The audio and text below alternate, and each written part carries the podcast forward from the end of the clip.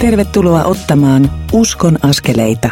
Mukavaa, että olet nyt virittäytynyt kuuntelemaan Uskon askeleita ohjelmaa. Minä olen Kansanraamattuseuran koulutusjohtaja, matkojen ja monien prosessien välillä väsyttämä reissupastori ja tämän ohjelman toimittaja Mikko Matikainen. Uskon askeleiden tekemisen mahdollistavat sen kustantajat Kristityt yhdessä ry ja Kansanraamattuseura. Meidän yhteinen halumme, toivomme ja myös rukouksemme on, että voisit saada elämääsi käytännöllisiä ajatuksia siitä, miten voit elää uskoasi todeksi siinä ihan oman arkesi keskellä. Haluamme myös olla auttamassa sinua, joka pohdit uskon kysymyksiä. Haluamme rohkaista sinua ottamaan sen pienen, mutta tärkeän uskon askeleen ja lähtemään Jeesuksen seuraajaksi ja etsiytymään hänen seuraajiensa joukkoon. Tämä ohjelma koostuu kolmesta osuudesta, joissa kuulet jonkun kertovan elämästään ja Jumalan läsnäolosta omassa ja läheistensä elämässä.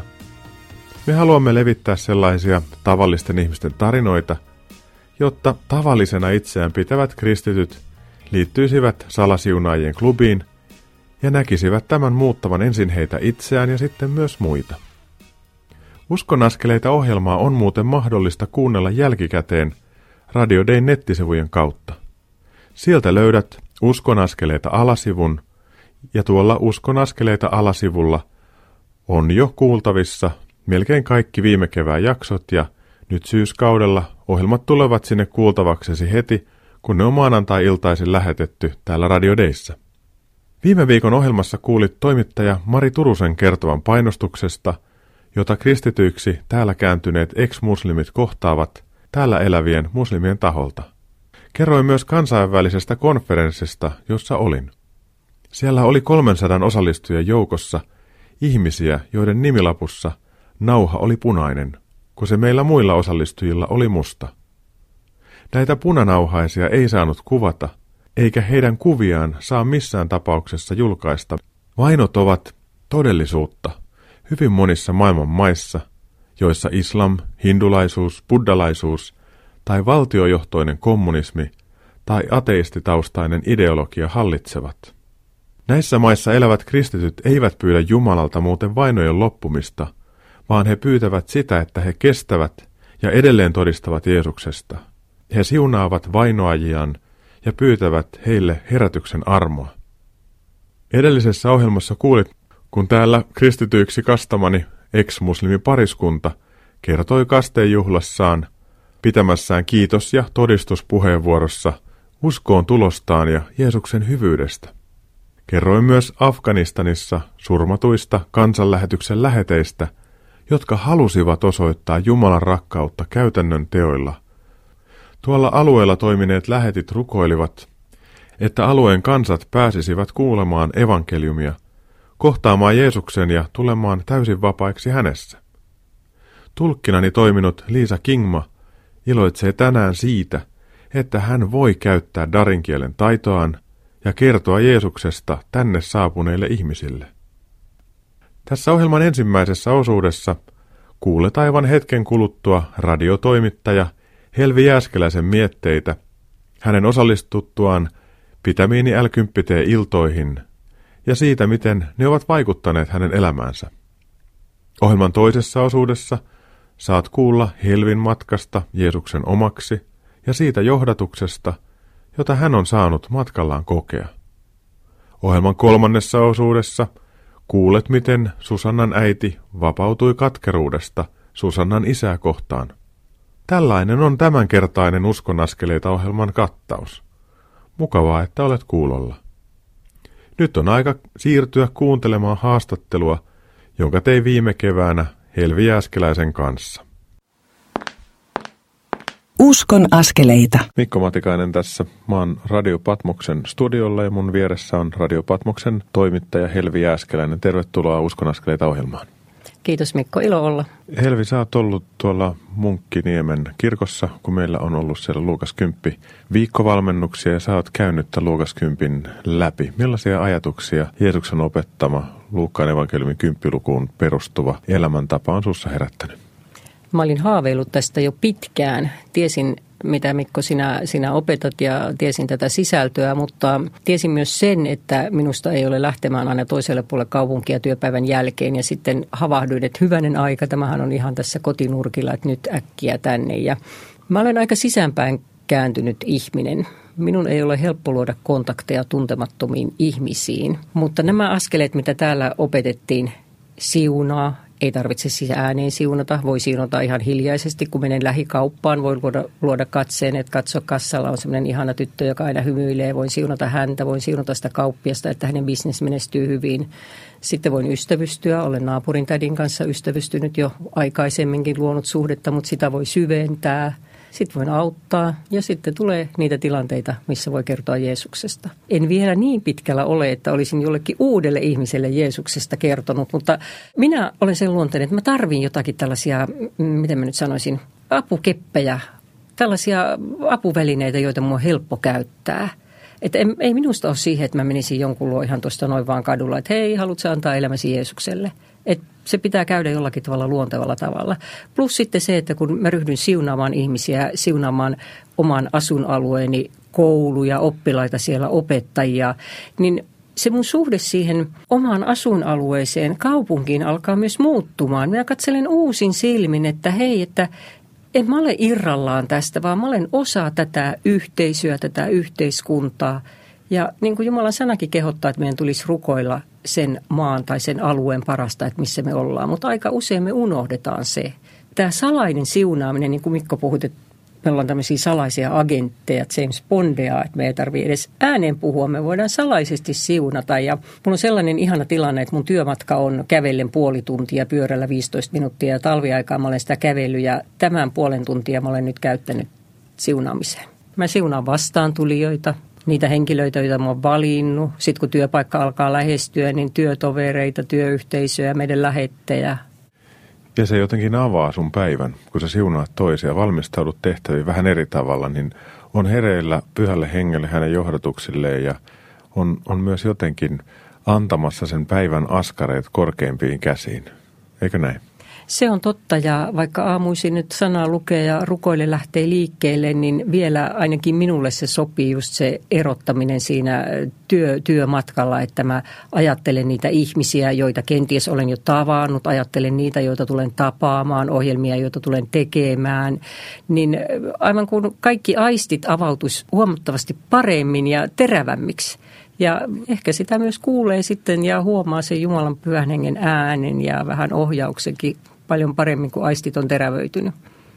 Kerroit, että olet vähän introvertti ihminen, että sun ei ole helppo aloittaa keskustelua muiden kanssa, mutta sanoit myös aika hyvin tuossa, että tarvitset tämmöisiä tukikeppejä tai tukiajatuksia ja se palaute, mitä saan Luukas 10 jutuista, on se, että monet sanoo, että mä tiedän näitä asioita jo jonkun verran, mutta nämä neljä askelta tiivistää nämä keskeiset ja tärkeät asiat, joiden kautta me seurataan Jeesusta – niin yksinkertaisiksi, että ne on helppo pitää mielessä.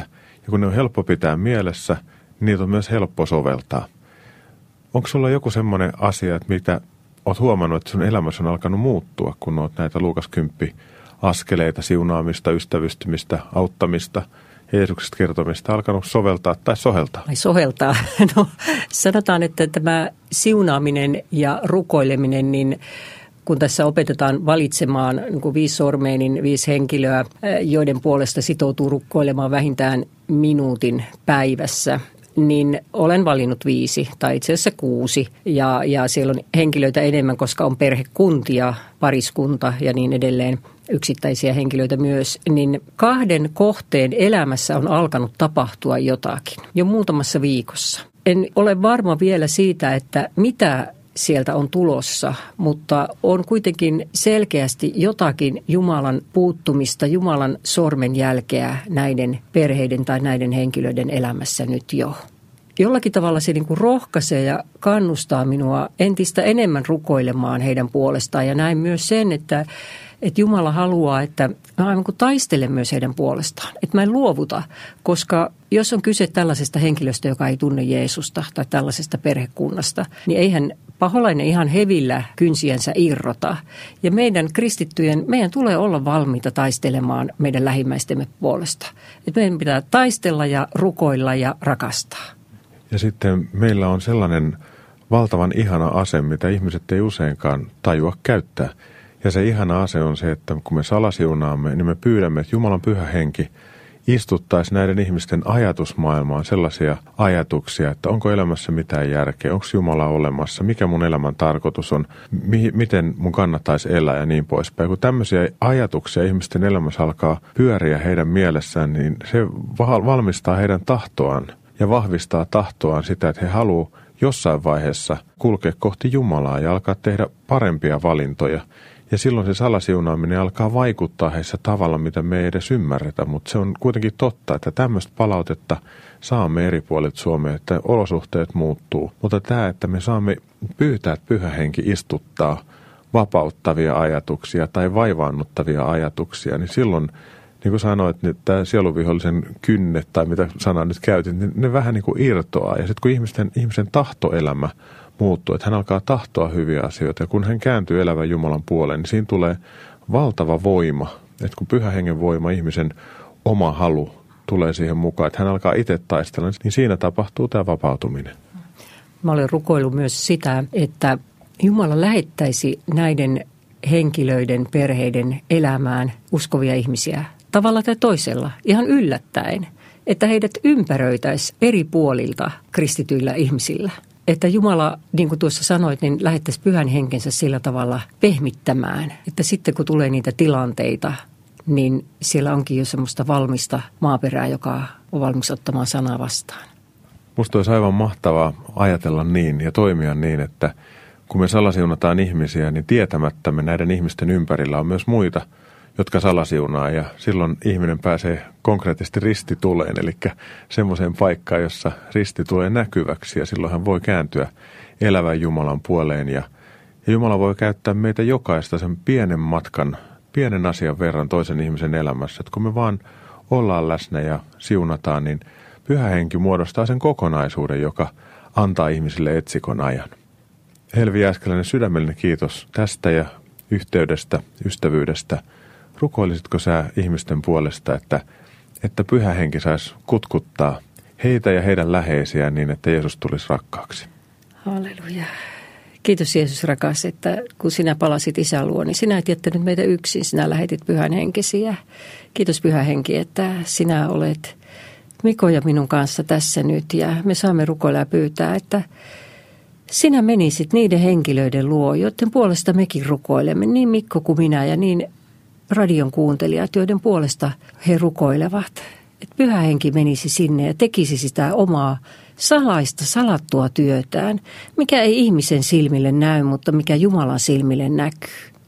Ja jossain vaiheessa, kun tilanne on sopiva, niin me saisimme avata sen suumme, kun olemme luoneet näihin ystäviin niitä luonnollisia ystävyyssuhteita ja he luottavat meihin ja he kuuntelevat meitä, niin tulisi se hetki ja tilanne, että me saisimme kertoa sinusta, Jeesus, sinusta, joka olet meidän elämämme perustus ja sinusta, joka annat meille sen turvan elämään, että uskallamme tässä ajassa elää levosta käsiin.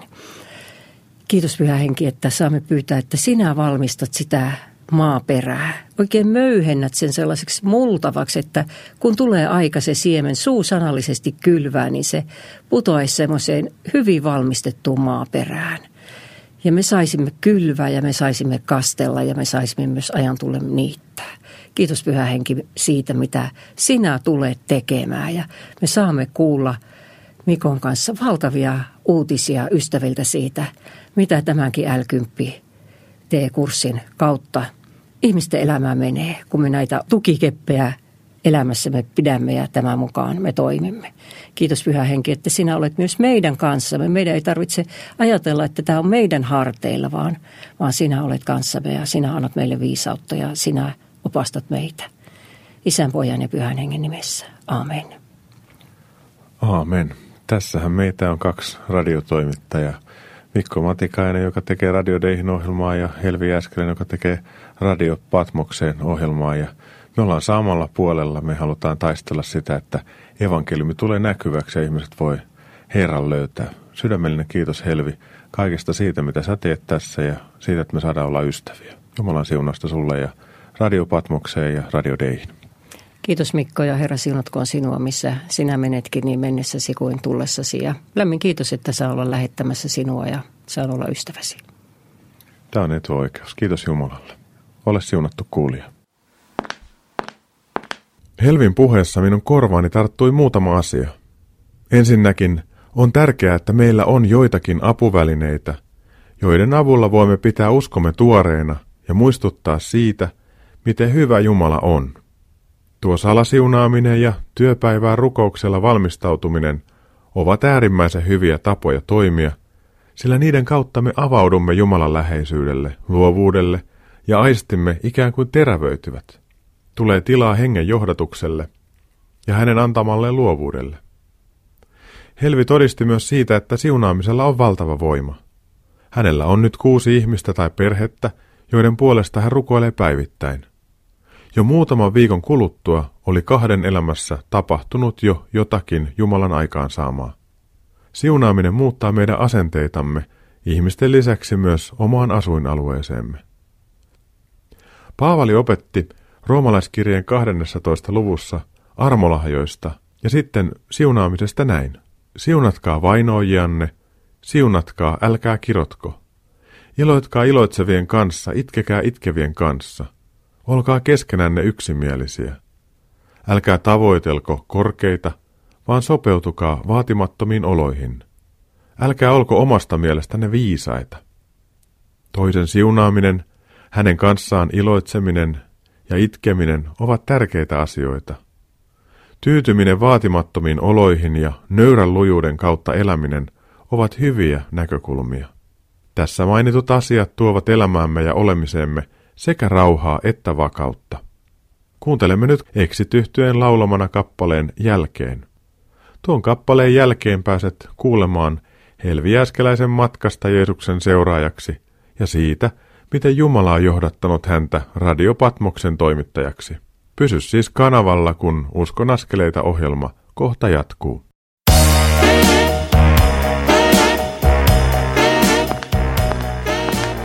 Kuuntelet Uskon askeleita ohjelman tallennetta, joka ei tekijän oikeudellisista syistä sisällä ohjelmassa soitettua musiikkia. Nyt siirrymme ohjelman toisen osuuden pariin.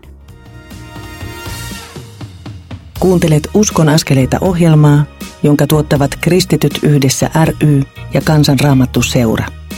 Lisätietoa löydät osoitteista kry.fi ja kansanraamattuseura.fi. Onpas hienoa, että viipyilet nyt Uskon askeleita ohjelman toisen osuuden parissa. Minä olen Kansanraamattuseuran reissupastori, Jumala hullu ja tämän ohjelman toimittaja Mikko Matikainen. Tuossa edellisessä osuudessa keskustelin Helvi Jääskeläisen kanssa siitä, miten viikoittaiset l illat antoivat hänelle tukea. Hän muistaa työmatkoilla rukoilla myös työtovereittensa puolesta ja niiden ihmisten puolesta, joita hän haastattelee radioon. Hän sanoi, että näin tehdessään hänen aistinsa ikään kuin avautuvat ja hengen johdatus pääsee toimimaan aamusta alkaen. Tehdessään näin myös asuinalueensa puolesta hän kokee olevansa osa sitä, eikä irrallinen. Kävin Helvin kanssa myös toisen keskustelun, jossa hän kertoi siitä, miten hän löysi uskon tai paremminkin miten Jeesuksen kutsu viimein meni läpi ja muutti hänen elämänsä. Uskon askeleita. Mikko Matikainen, mä olen Radio Patmoksen studiolla ja mun vieressäni on Radio Patmoksen toimittaja Helvi Jääskeläinen. Tervetuloa Uskon askeleita ohjelmaan. Kiitos Mikko. Helvi Jääskeläinen, millainen tarina sulla on Jeesuksen kanssa? Et miten kaikki on saanut alkunsa? Se on hyvin monipolveileva ja minä tajuan jälkeenpäin, että minuakin on kutsuttu monta kertaa jo rippikoulussa. Mä muistan, siellä oli eräs uskova tyttö ja hän puhui Jeesuksen seuraamisesta, mutta se aika meni ohi. Sitten oli toinen aika, ihan muutaman vuoden päästä, olin kesätöissä Maarianhaminassa Ahvenanmaalla. Ja me asuttiin, meitä oli lähes kymmenkunta kesätyöntekijää, niin asuimme isossa omakotitalossa. Ja siellä oli sitten eräs uskovainen tyttö, joka sanoi, että on tullut tällainen teltta ja siellä järjestetään hengellisiä kokouksia. Ja mä kävin katsomassa sitä telttaa erässä puistossa, mutta en uskaltanut mennä sisälle. Tai että en uskaltanut lähteä sinne kokouksiin tämän uskovaisen tytön kanssa. No sitten menikin yli kymmenen vuotta. Elämä vei monenlaisiin asioihin ja kävi sillä tavalla klassisesti, että monien kriisien jälkeen, muun muassa avioeron jälkeen, niin tuli sitten se hetki. Olin tavannut erään uskovan naisen. Hän oli hieroja, olin mennyt hänen vastaanotolleen. Ja varmaan jos ei ensimmäisellä, niin toisella kerralla hän oli kokenut, että tuolle tytölle minun täytyy todistaa. Koska ihan hieroja voi kaikille asiakkaille ruveta heti Jeesuksesta puhumaan, muuten asiakkaat kaikkoa. Mutta hän oli tottelevainen sille pyhän hengen äänelle. Ja hän kertoi minulle Jeesuksesta. Ja enhän minä siitä pakoon päässyt hänen käsiensä alta, niin minä vain kiltisti siinä kuuntelin. Sitten me ystävystyttiin ja käytiin toistemme luona kylässä ja seitsemän vuotta hän rukoili mun puolesta. Seitsemän vuotta rukoili sun puolesta. Se on pitkä aika. Musta on Helvi äärimmäisen ihana, että sä kerrot, että Jumala on kutsunut sinua monta kertaa. Ja jos ajatellaan kristinopin asioita, niin siellä puhutaan etsikon ajasta ja että Jumala saattaa antaa tietyn määrän etsikkoaikoja. Joka kerta kun hän kutsuu, niin se on tärkeää havahtua siihen, että nyt on se aika, että on mahdollisuus laittaa asioita järjestyksen Jumalan kanssa. Mutta tämä, että sun hieroja rukoili sun puolesta seitsemän vuotta, niin antakoon meille kaikille rohkeutta salasiunata ja myös vahvasti kertoa toiselle Jeesuksesta, kun koimme siihen pyhän johdatuksen. Mutta mitä sitten tapahtui? Seitsemän vuotta hän rukoili sun puolesta ja sitten ilmeisesti jotain alkoi tapahtua, kun sä oot nykyisin tässä. Sitten hän kutsui mut kotikokoukseen ja minä sanoin, juu, kyllä mä voin tulla. Ja sen kotikokouksen päätteeksi eräs siellä ollut henkilö, se oli aika pienimuotoinen, alle kymmenen henkeä oli ja eräs henkilö tuli minun luokseni ja kysyi, että voitaisiko me vähän jutella ja ei tämä hieroja ystäväni. Sitten me mentiin toiseen huoneeseen. Hän kysyi multa ihan suoraan, että haluaisit antaa elämäni, elämäsi Jeesukselle. Ja mä sanoin, että no joo. Silloin oli aika raju, rankka elämänvaihe menossa. Oli asumuserotilanne ja mulla ei ollut oikeastaan kotia eikä, eikä juuri ystäviä eikä mitään, mitään muutakaan. Ja mä vaan sanoin, että no joo. Ja me rukoiltiin siinä ja ei siinä taivas laskeutunut eikä mitään ihmeempää ukkosen jyrinää tapahtunut. Mutta jollakin tavalla lähdin siitä tilanteesta helpottuneena. Mutta sitten tein sellaisen virheen, mitä ei kyllä pitäisi tehdä. Nimittäin asuin sitten eri paikkakunnalla kuin nämä uskovat ystävät, joihin siinä nyt olin jo vähän tutustunut. Ja he olivat kaikki niin kuin tosi huolissaan minusta ja minä sanoin, että no kyllä minä pärjään, kyllä minä pärjään. Eli mä en ohjautunut uskovien piiriin, en seurakuntaan. Meni kaksi vuotta sillä tavalla, että, että mä mietin, että tässäkö tämä kaikki oli. Mä olen antanut elämäni Jeesukselle, mutta entäs sitten? Et eikö tässä ole mitään muuta? Sitten muutin takaisin Helsinkiin ja mm, muutin Kallion kirkon viereen asumaan. Ja olen käymään Kallion kirkon sunnuntai Jumalan palveluksissa. Istuin siellä vuoden varmaan kirkon penkissä, kun tattia opin laulamaan virsiä, joita kyllä rakastan edelleenkin. Menin eräseen rukouspiiriin, mutta en sieltäkään kokenut millään tavalla niin kuin löytäväni sitä, että mikä tämän asian ydin on. Luin raamattua vähän niin kuin epäsäännöllisen säännöllisesti, rukoilin – mutta en oikein edes tiennyt, että mitä puuttuu, mutta sen vaan tiesin, että jotain puuttuu. No sitten sain taas kutsu johonkin kotikokoukseen, joka oli tällainen suurempi tilaisuus. Ja siellä tutustuin eräseen samanikäiseen uskovan sisareen. Ja hän alkoi viemään mua seurakuntiin. Ja siitä alkoi sitten, pian löytyi sellainen hengellinen yhteys ja yhteisö, jonka koin, että hei, että täällä mun on hyvä olla – täällä opetetaan Jumalan sanan sillä tavalla, että mä ymmärrän sen. Se oli siis itse asiassa kristillinen keskus Harjukadulla. Ja siellä mun semmoinen hengellinen kasvu pääsi vauhtiin. Mutta se kahden vuoden aika, niin mitä oli semmoista, että mitä sanotaan välillä, että kulkee toinen jalka maailmassa, toinen jalka uskontiellä, niin se oli sellaista aikaa, että ei toivoisi kenellekään semmoista. Et se osoittaa sen, että miten tärkeää on, kun on tullut uskoon, koska me ollaan ihan vastasyntyneitä vauvoja. Me tarvitaan perhe. Me tarvitaan seurakunta, me tarvitaan opetusta. Ei muuten tapahdu sitä juurtumista Jumalan sanaan eikä kasvua.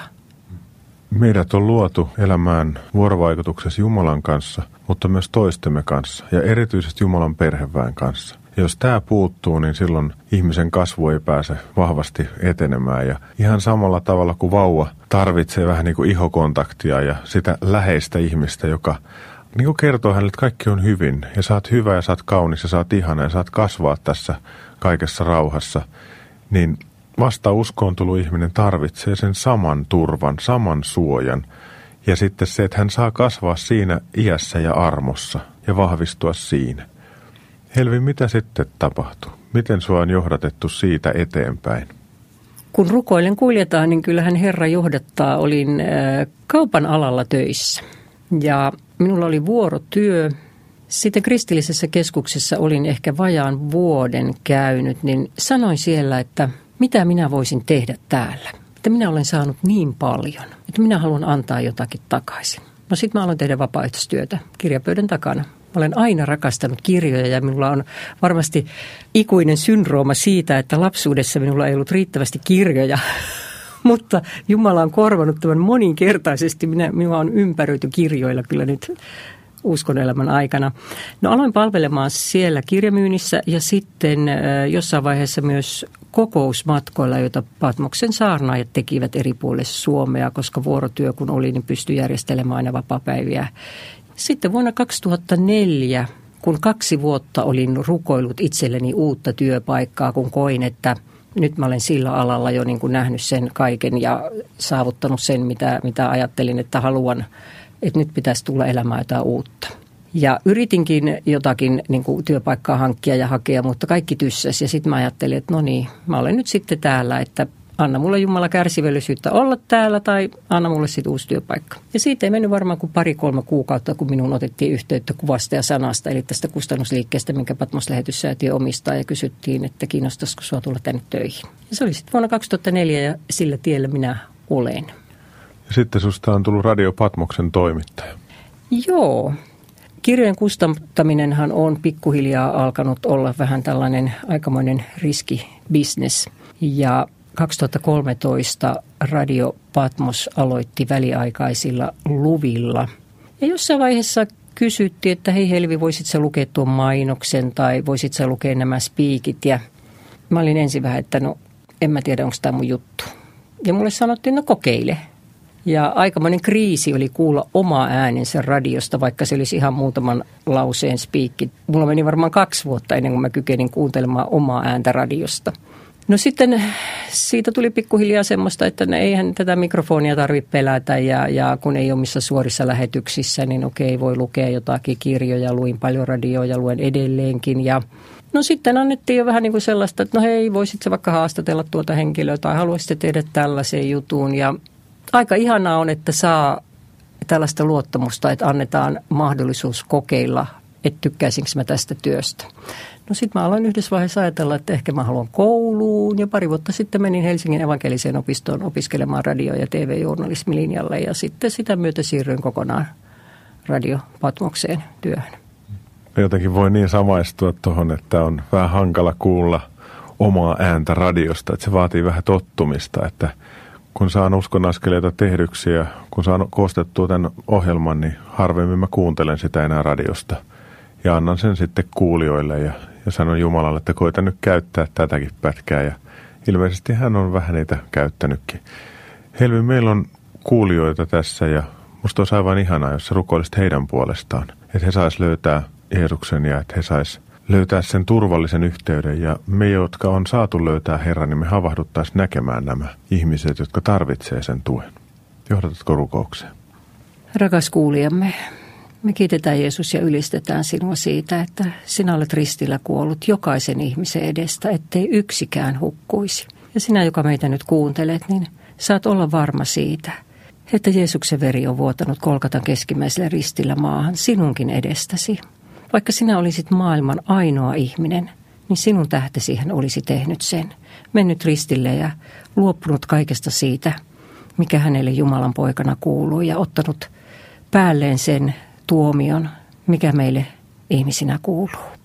Me saamme ylistää Jeesus sinua, iankaikkinen Jumalan poika, ikuinen Jumala, joka olet tällä hetkellä siellä isän oikealla puolella ja rukoilet lakkaamatta kaikkien edestä. Sinä hyvä kuulija, jos sinä et vielä Jeesusta tunne, niin sinä voit hänet oppia tuntemaan. Se ei ole mitään ihmeellistä eikä, eikä mitään vaadi sen enempää tietoa, vaan se vaatii vain sinulta, että sinä avaat sydämesi ja sanot Jeesukselle, että anna minulle minun syntini anteeksi ja tule minun sydämeeni.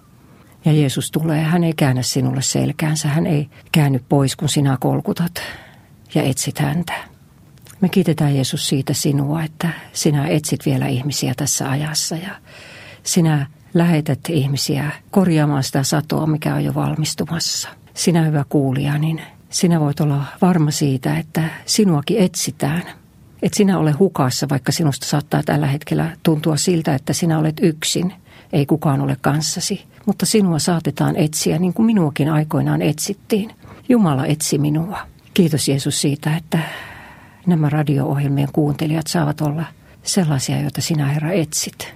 Ja tämän radio-ohjelman kautta se sanoma, mitä Herra sinä haluat välittää, menee myös perille. Kiitos Jeesus siitä, että sinä tahdot siunata kuuntelijoita tässä hetkessä kaikkisella siunauksella, kaikkisella rakkaudella. Kiitos Jeesus hyvyydestäsi ja armostasi, mitä sinä tänäkin päivänä osoitat. Ole ylistetty Isä, Poika ja Pyhä Henki. Amen. Herra, halutaan myös pyytää siitä, että sinä, joka olet meille armon antanut, niin auta meitä antamaan arvo niille ihmisille, joita sinä kutsut lähellesi. Auta meitä olemaan tukena ja turvana, lohtuna ja sellaisena vanhempana veljenä tai siskona, jotka voidaan auttaa ihmisiä kasvamaan vahvemmin Jeesus sun tuntemisessa. Herra, me ylistetään ja kiitetään sinua nyt aina ja iankaikkisesti iankaikkiseen. Jeesuksen nimessä, aamen. Helvi Jääskeläinen, sydämellinen kiitos tästä hetkestä ja siitä, että sä olet vielä mun lähettäjänäkin. Se on ilo, Mikko, lukea aina sun kirjeitä. Niissä on, miten mä nyt sanoisin, niissä on niin, niin monipuolisesti asiasta. Asiasta työtä, mitä sä teet, sitten sun perheen kuulumisia. Sitten siellä on aina vähän joku semmoinen pieni ilon pilkahdus, huumorin pilkahdus saattaa löytyä. Ja ihan mahtavaa seurata, että miten laaja-alaisesti Jumala sinua käyttää, kun sä oot ollut uskollinen siinä, mitä Jumala on sulle antanut. Aivan samoin kunnioitus ja, ja kiitos Jumalalle on molemmin puolista, koko toisiamme katsomme. Runsasta siunausta sinulle kuulijamme ja kuljetaan Jeesuksen kanssa ja otetaan niitä pieniä, mutta tärkeitä uskonaskeleita. Eikö näin, Elvi? Näin me tehdään. Kiitos Mikko. Tästä Helvin tarinasta minua koskettaa se, miten Jumala kutsui häntä monin eri tavoin jo nuoruudessa. Sitten hänen hierojansa rukoili Helvin puolesta seitsemän vuotta ja ystävystyi hänen kanssaan. Kriisien runtelemana Helvi tuli sitten uskoon erässä kotikokouksessa. Hän löysi sitten pari vuotta myöhemmin hoitavan seurakuntayhteyden. Tätä ajatellessani mielessäni on vanhasta testamentista tilanne ensimmäisen Samuelin kirjan luvun 22 alusta. Kuningas Saul halusi kateutensa ja epäluuloisuutensa takia surmata Daavidin. Siksi tämä joutui pakenemaan. Kun Daavidin suku kuuli tästä, niin he tulivat hänen luokseen ja asettuivat hänen tuekseen. Heidän lisäkseen Daavidin ympärille kokoontui myös joukottain pulaa joutuneita, velkojen ahdistamia ja katkeroituneita miehiä. Daavidista tuli näin 400 miehen johtaja. Yhteydessä toistensa ja Daavidin kanssa he vahvistuivat ja heistä tuli Daavidin läheisimpiä miehiä, joista monet kasvoivat vahvoiksi sotapäälliköiksi. Daavid nähdään usein Kristuksen vertaus tai esikuvana Daavidin lähellä pettyneistä miehistä tuli rohkeita sotureita. Kristuksen lähellä meistä, jotka olemme monella tavalla rujoja, pettyneitä, runneltuja, tulee pehmeämpiä ja käyttökelpoisempia. Emme ole oppimassa sotivaa elämäntapaa, vaan siunaavaa elämäntapaa, joka muuttaa olosuhteita. Daavidin miehet kasvoivat tehtäviensä mukaan. Näin mekin saamme tehdä Jeesuksen joukoissa. Joka on vähässä uskollinen laitetaan paljon haltiaksi. Meillä jokaisella on Jumalan antama kutsumus omaa elämämme varten.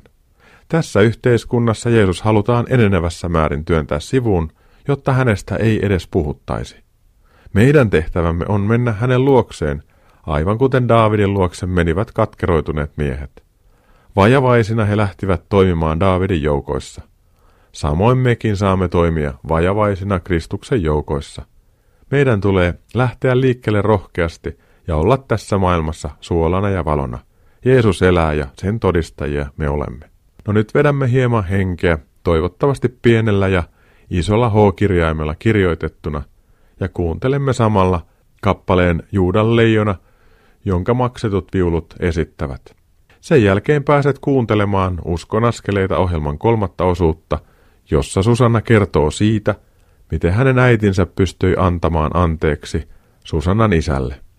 Pysy siis kuulolla, kun Uskon askeleita ohjelma hetken kuluttua jatkuu.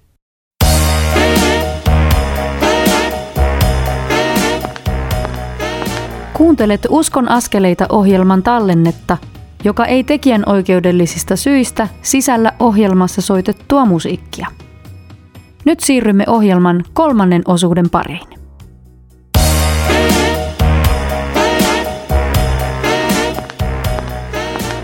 Uskon askeleita.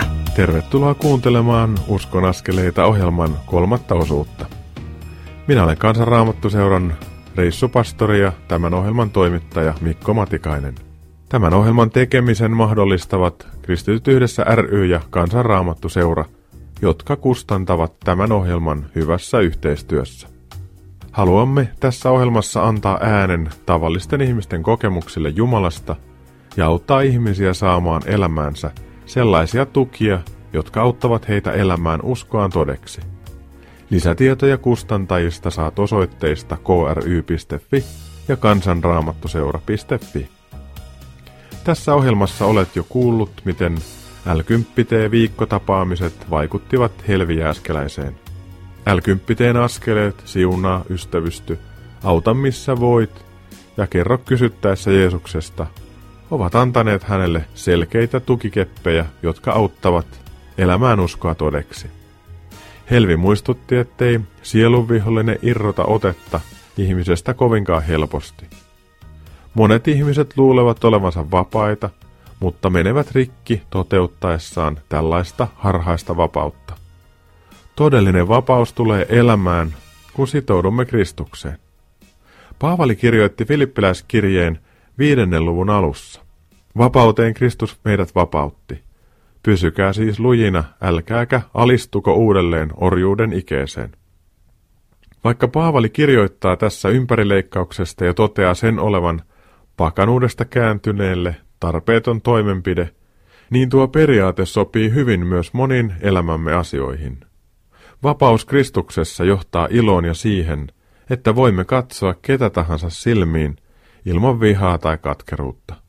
Olen ymmärtänyt, että eläminen katkeruudessa – anteeksi antamattomuudessa tai himossa tekevät vaikeiksi aidon olemisen toisen ihmisen kanssa sekä heidän kanssaan toimimisen.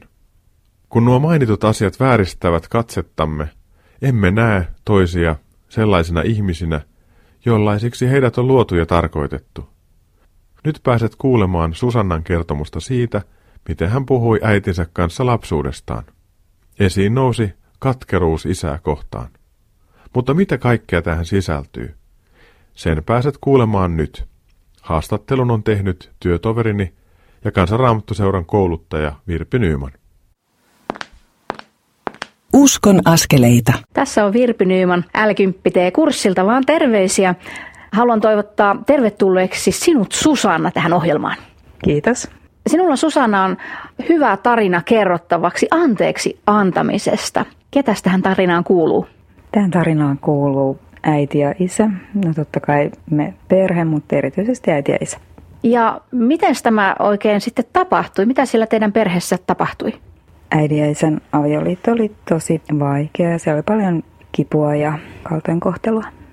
Ja ilmeisesti isä oli tämä, joka sitä kipua tuotti nimenomaan äidille. Kyllä. Miten sun äitis pääsi sitten eteenpäin, koska ymmärsin, että näin myös tapahtui? Joo, vuosia sitten, että isä oli jo edesmennyt, että äiti oli sitten ja isä eronneet, kun olin teini-ikäinen ja äiti oli sitten jäänyt tosi paljon kaunaa ja katkeruutta tästä kohtelusta.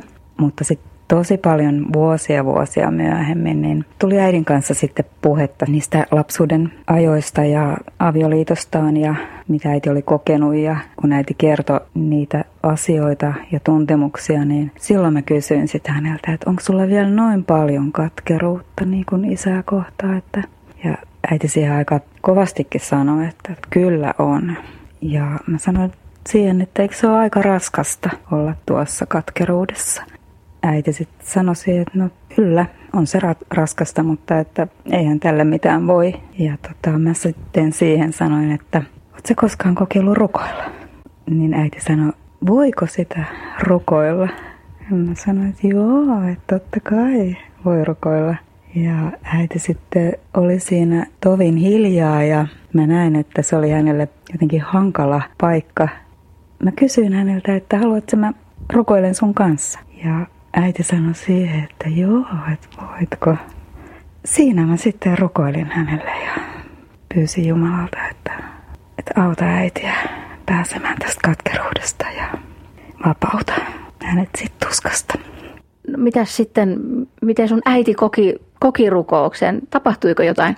No siinä sitten meni puhelu, niitä oli puhelu, puhelun jälkeen meni sitten aikaa joku kuukausi ja me sitten tavattiin äidin kanssa itse asiassa Porvoossa mun siskon pojan pappisvihkimyksessä ja oltiin juhlistamassa sitä ja äiti sitten siellä kertoi, että hän haluaa puhua mulle erästä tärkeästä asiasta, mitä hän on kokenut.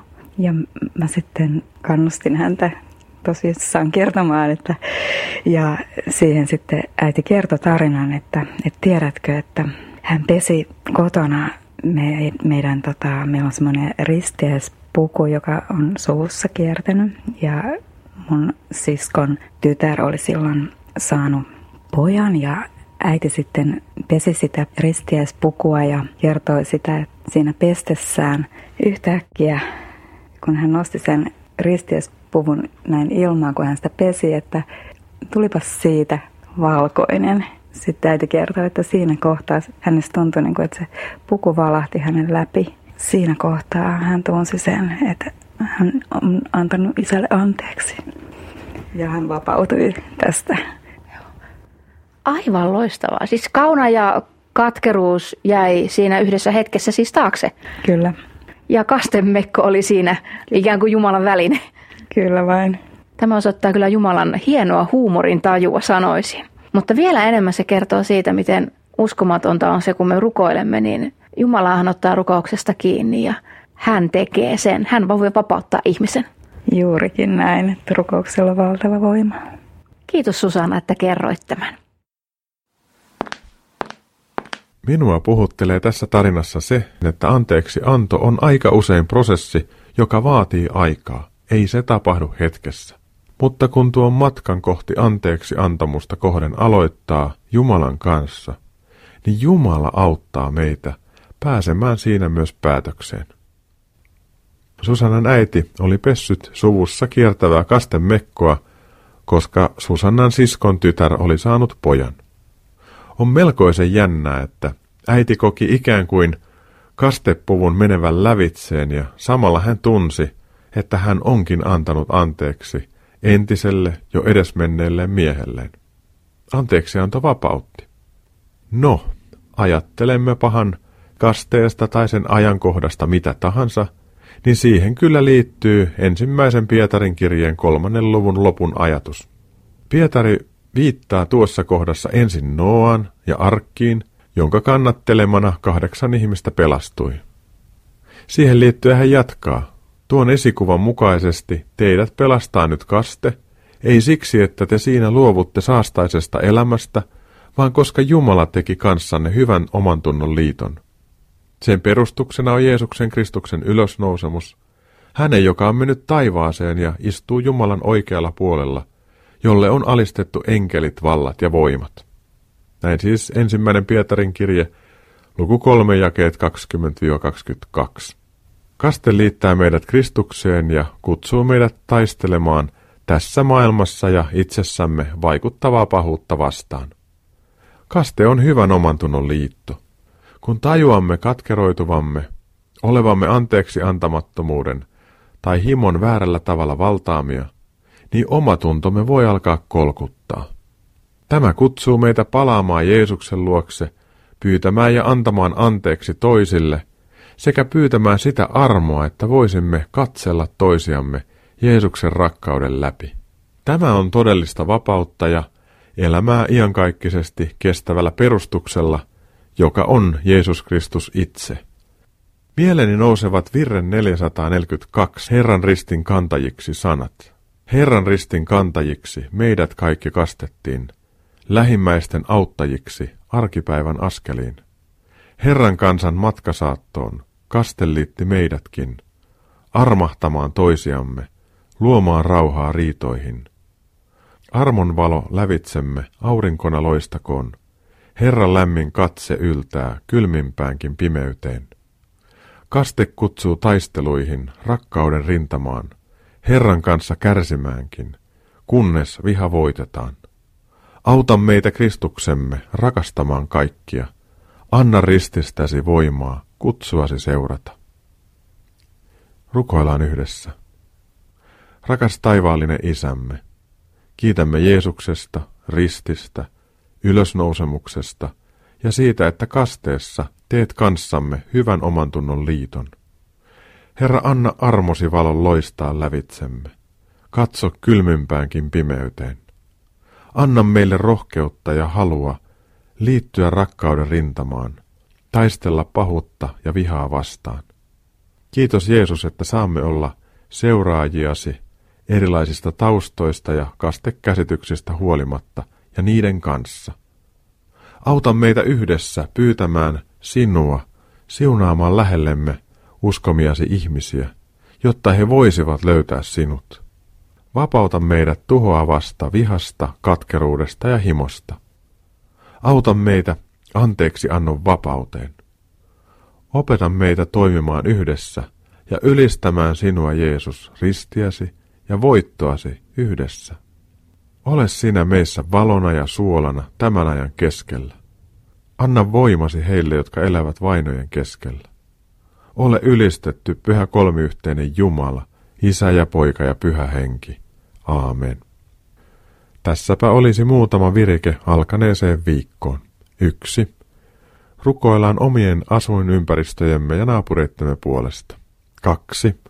Muistetaan pyytää Jumalan siunausta, viisautta ja luovuutta, kun menemme töihin, suunnittelemme jotain tai olemme tekemässä päätöksiä. Kolme. Pyydetään taivaallista isäämme näyttämään elämässämme vaikuttava, tuhoava viha, katkeruus tai himo. Käsitellään niitä pyhän hengen johdossa ja Jeesuksen sovintoveren suojassa. Neljä. Kiitetään seurakunnastamme ja sen yhteydessä saamastamme kasteesta. Rukoillaan alueemme kristillisten seurakuntien puolesta ja muodostetaan yhdessä rakkauden rintama yhteiseksi hyväksi ja Jumalan kunniaksi. Nämä mainitut virikkeet löydät myös uskonaskeleita Facebook-seinältä. Nyt päättyvän ohjelman voit kuunnella uusintana ensi lauantaina kello 18 tai sunnuntaina aamuyöllä kello 02. Voit myös jälkikuunnella Uskon askeleita ohjelmat ilman musiikkia Radio Day nettisivun kautta, kun etsiydyt siellä olevalle Uskon askeleita alasivulle. Siellä on mahdollisuus kuunnella tänä vuonna lähetettyjä ohjelmia. Uskon askeleita ohjelma tulee jälleen ensi maanantaina kello 21.40. Tämän kertaisen Uskon askeleita ohjelman lopuksi kuulemme nyt paloyhtyeen laulamana kappaleen Onnellinen vaeltaja.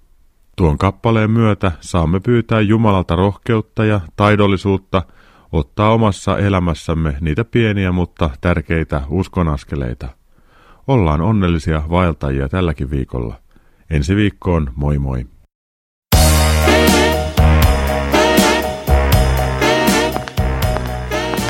Kuuntelit juuri Uskon askeleita ohjelman tallenteen.